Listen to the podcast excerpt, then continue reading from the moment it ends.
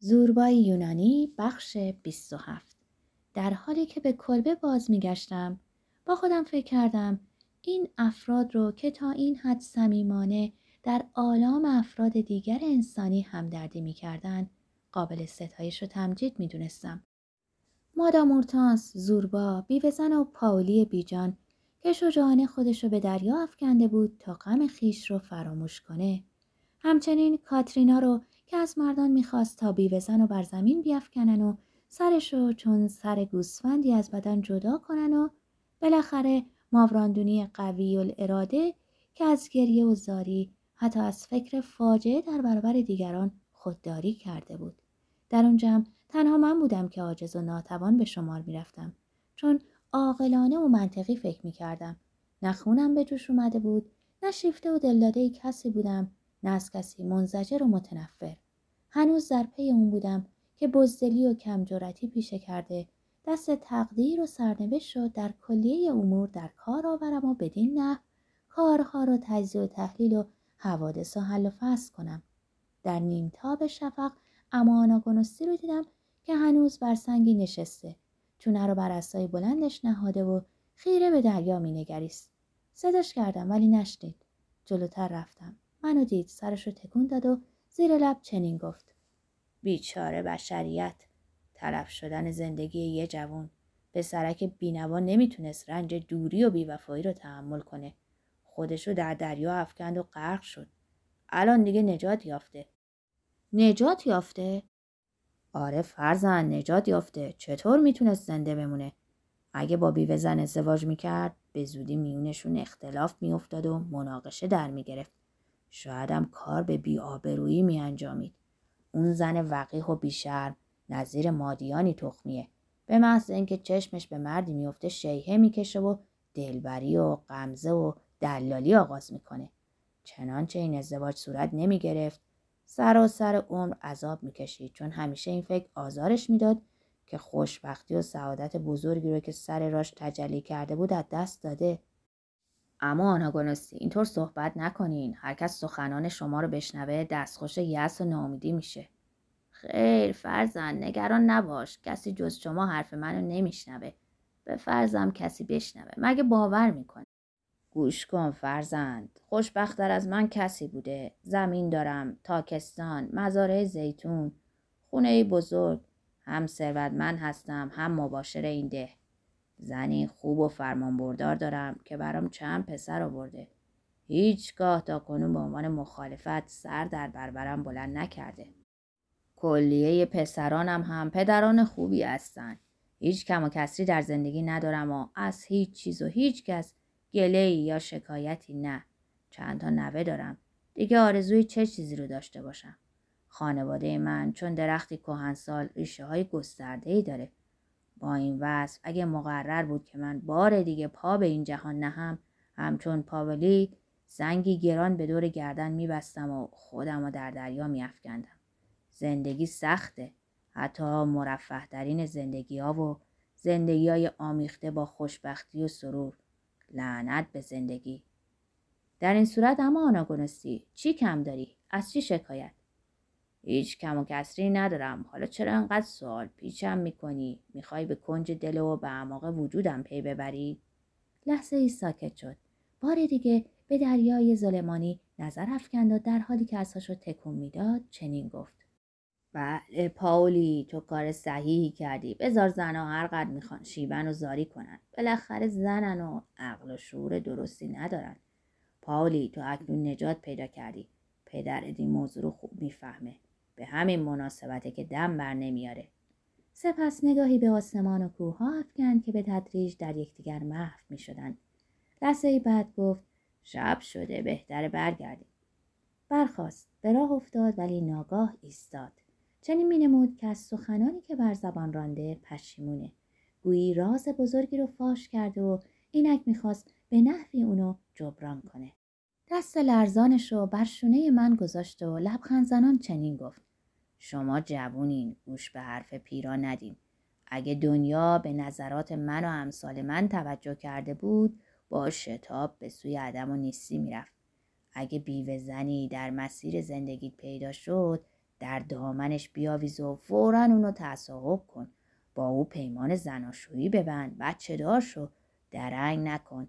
تمام دردسرا برای جوانانه. به کلبه رسیده، آتیش روشن و چای آماده کردم. خسته بودم و گرسنه. با ولع تمام غذا خوردم و سراسر وجودم و در راه اقناع این لذت جسمانی به کار انداختم. ناگاه میمیکو رو دیدم که سر کوچیک و پهنش رو به شیشه پنجره چسبونده و به من که در کنار آتیش قوز کرده مشغول خوردن غذا بودم خیره شده. پرسیدم: میمیکو، برای چی اومدی اینجا؟ چی میخوای؟ چیزی برای شما آوردم ارباب، از طرف بیوه زن. یه سبد پرتقال. گفت که این آخرین محصول باغشه. از طرف بیوه زن چرا اینا رو برای من فرستاده؟ به خاطر حرفای بجایی که امروز بعد از ظهر در برابر روستاییان زدید و دفاعی که ازش به عمل آوردین. کدوم حرفایی بجا؟ چه دفاعی؟ من چه میدونم؟ هرچی اون گفت منم اینم بازگو میکنم. پرتقالا رو روی تخت خالی کرد. بوی عطر تند مرکبات سراسر اتاقو فرا گرفت. گفتم بهش بگو که از هدیه‌اش بسیار ممنونم. توصیه میکنم که خیلی احتیاط و مراقبت کنه. اجالتا در باغ بمونه تا موضوع امروز تا حدی فراموش شه. متوجه شدی میمیکو؟ ارباب، فقط همین؟ بله، همین. میتونی بری. میمیکو چشمکی زد و باز پرسید: ارباب، فقط همین؟ برو گم شو. میمیکو رفت. یکی از پرتقالای آبدار رو پوست کندم. مثل عسل شیرین بود. دراز کشیدم. به زودی خواب منو در رو بود. تمام شب خودم رو در باغ مرکبات می دیدم که قدم می زنم و گردش می کنم. بادی گرم می وزید. سینه رو در برابر اون برهنه کرده شاخه ای ریحان معطر پشت گوش آویختم. در عالم رویا می دیدم که دهقانی هستم بیست ساله. گردا گرد باغ مرکبات گردش می کنم. سوت می زنم و چشم به راه هستم. چشم به راه کی نمی دونستم، ولی دلم از فرط خوشحالی غش می رفت. سبیل خود رو می تابیدم و سراسر شب به صدای دریا گوش می دادم. گویی صدای زنی بود که از پشت درختهای پرتقال آه می کشید. اون روز تند بادی می وزید. بادی بود جنوبی که از روی شنای داغ و سوزان آفریقا برخاسته و از فراز مدیترانه عبور کرده بود. غباری از ماسه نرم چون گردباد دور خود می پیچید، به هوا بلند می شد و در گلو و ریه ها نفوذ می کرد. دندان ها برهم می سایید و چشمان می سوخت. اگه کسی می خواست لقمه نانی بخوره که به ماسه نرم آغشته نباشه، می بایست در پنجره ها رو محکم ببنده. هوا دمدار بود و خفه کننده. در طی اون روزهای طاقت فرسا که شیره نباتی در ساقه گیاهان صعود می کرد، منم اسیر بی‌حوصلگی و کسالت فراگیر بهار بودم. نوعی خستگی، کششی عاطفی در سینه، سوزشی سطحی در سراسر بدن و میلی شدید به یک لذت و خوشی بی‌آلایش و ممتد. شدم خاطره ای از اون رو در خود احساس می کردم. در جاده شنی کوهستانی به راه افتادم. ناگاه هوس شدیدی به دیدن اون شهر کوچک مینوسی در خود احساس کردم. شهری که پس از سه یا چهار هزار سال از زیر خاک بیرون اومده و خود رو بار دیگه در معرض عشق گرم خورشید کرت محبوب قرار داده بود. تصور می کردم که خستگی پیاده روی سه چهار ساعته که کسالت و ناراحتی بهاران رو از وجودم خواهد زدود و قرین آسایش و آرامشم خواهد ساخت. از لابلای صخره‌های عریان و خاکستری رنگ اون کوهستان برهنه وحشی که همواره مورد توجه و نظر من بود حرکت می‌کردم. پرنده بومی با چشم‌های گرد و خیره خود که از پرتو آفتاب ناراحت شده بود، بر سر صخره‌ای نشسته بود. موقر، زیبا و اسرارآمیز. آروم و بی سر صدا راه می‌رفت، ولی گوشش تیز بود و صدای حرکت منو شنید. ترسید، به پرواز در اومد و در میون صخره‌ها ناپدید شد. بوی گیاه آویشن فضا رو پر کرده بود. هنگامی که منظره اون شهر کوچیک و ویران از دور نمایان شد، همچون موجودی افسون شده متوقف شدم. ساعت حدود ظهر بود. اشعه خورشید به طور عمودی میتابید و سنگا رو غرق در نور و حرارت میکرد. در شهرهای ویران قدیمی این ساعت بدترین موقع روزه، چون فضا پر است از غریب و فریاد ارواح درگذشتگان. اگه شاخه درختی بشکنه یا سوسماری از زیر پا بگریزه یا ابری در حین عبور سایه بر زمین بندازه، رعب و وحشتی انسانو فرا میگیره. انگار هر وجب از زمینی که بر آن پای می نهد گوریه که از اون صدای ناله و شکوه مردگان به گوش می رسه. کم کم چشمم با نور تند خورشید خو گرفت. اینک به وضوح آثار باقی مونده دست بشر رو در این خرابه ها می دیدم. دو جاده عریض که با تخت سنگ های بزرگی مفروش بود. از طرفین این خیابونا کوچه های باریک و پرپیچ و خمی منشعب می شد. در وسط میدان مرکزی یا مرکز اجتماع عمومی قرار داشت. کاخ سلطنتی هم با دو ردیف ستون و پلکان سنگی وسیع و حیاط‌های فرعی و جنبی متعدد در همین محل بنا شده بود تا نشانه‌ای از دموکراسی باشه. سنگ‌های قسمت مرکزی شهر بر اثر تردد و رفت آمد مردم ساییده شده بود. معبد اصلی هم ظاهراً در همین محل بوده. الهه اعظم با پستان‌های بزرگ و دور از یکدیگر خود در حالی که مارهایی دور دستش چنبر زده بودند، در همین معبد منزل داشتند. در هر سو مراکزی برای عصاری، کوره‌های آهنگری و کارگاه‌های درودگری و کوزه‌گری به چشم می‌خورد. دیدن منظره اون انسان رو به یاد لونه مورچه‌ای مینداخت که با زیرکی و مهارت در محلی امن بنا شده، ولی مورچگان ساکن آن هزاران سال قبل ناپدید گشتند. در گوشه‌ای هنرمندی سرگرم آن بوده تا سنگ رگداری رو تراش بده و از اون کوزه‌ای بسازه، ولی دست زمان فرصت نداده بود تا اونو تمام کنه. باز هم سوالهای عبث و احمقانه همیشگی به مغز انسان خطور و فکر رو مسموم میکرد. و آن اینکه چرا؟ برای چی؟ اون کوزه ناتمام و هنرمندی که به اتمام کار خود توفیق نیافته بود، انسان رو دستخوش یاس و تلخکامی میساخت.